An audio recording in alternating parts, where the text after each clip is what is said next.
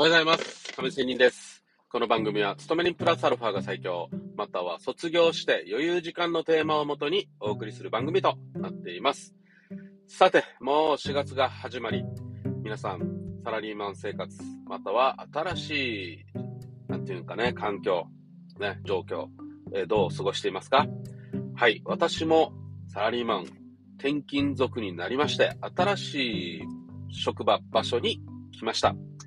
でですね、え今日は早速ですけども、この週、月末ね、先月の3月の末あたり、まあ、このお別れ時期ですよね。いろんな人事異動もありまして。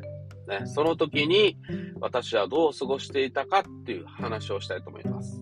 まあ、テーマ的には、レッドオーシャン、ブルーオーシャンというようなことなんですが、まあ私は、まあ、ちょなんていうかな、あえてそうしてるわけではないんだけど、そう私が感じて、私がそうしたいから、ブルーオーシャンのこと、行動をしてるよという話です。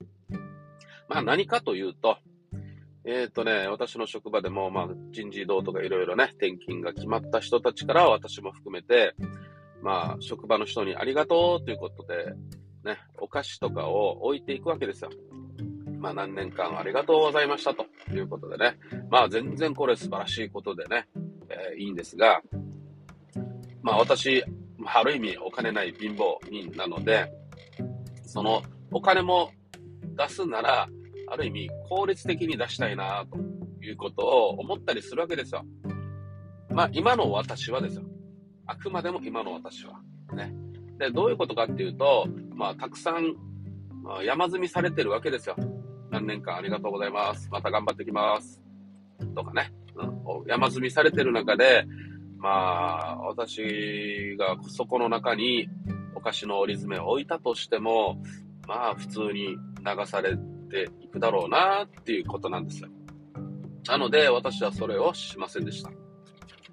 でも、本当にみんなと同じようにありがとうということで、お菓子を送りたいということでもあるんですけど、まあ、その中で、まあ、私は、まあ、お金を出さずにって言った方がいいですね。うん、お金を出さずに、自分の言葉や行動で示す、それをありがとうございますということで示すということです。まあ、他の人たちはお菓子も出しながら同じ行動をしてるんですけど、ということなんですけど、まあ、じゃあ私はということは、実はちょっと仕事を抜けて、もしくは休んで、ちょっと今日用事がありますのでと言って、その転勤族の人の見送りに行きます。はい。例えば、遠くの人であれば、飛行機や船、ね、その家族で行く人。まあ、独身であれば、独身一人で飛行機に乗る場所に行くわけですよ。船に乗る場所に行って、えー、ちょっと、ね、そこで、パンやらお菓子やら飲み物やら、ね、おにぎりやらを持って渡しに行く。まあ、ちょっと、ね、最後まで見送るわけでもないんですけど、すぐ仕事に行かなきゃいけないので、ね、ちょっと一目見てきてきました。お互い頑張りましょう。ということで、さよならするということなんですね。まあそういうところにちょっと私はお金を使ったり、まあ自分の時間を割いて、まあ本当にお世話になった人だけですよ。まあみんなお世話になってはいるんですけど、特にね。はい。まあ、こう言ったらずる賢いかもしれませんけど、本当によく仲良くしてくれた先輩とかね、うん、また後輩もそうだし、そうですし、仲良くしてくれた人って言いましょうか。また今後、ね、お付き合いしていくだろうという人、ね、に、まあそういう行動をするということですよ。で、これ、なんか、利益のためにかっていうことかもしれない。まあそうかもしれませんが、まあそれでもいいですよ。私はそう感じて、そういう行動をしたいからやってるので、それを人にとやかく言われる筋合いはないと。ね。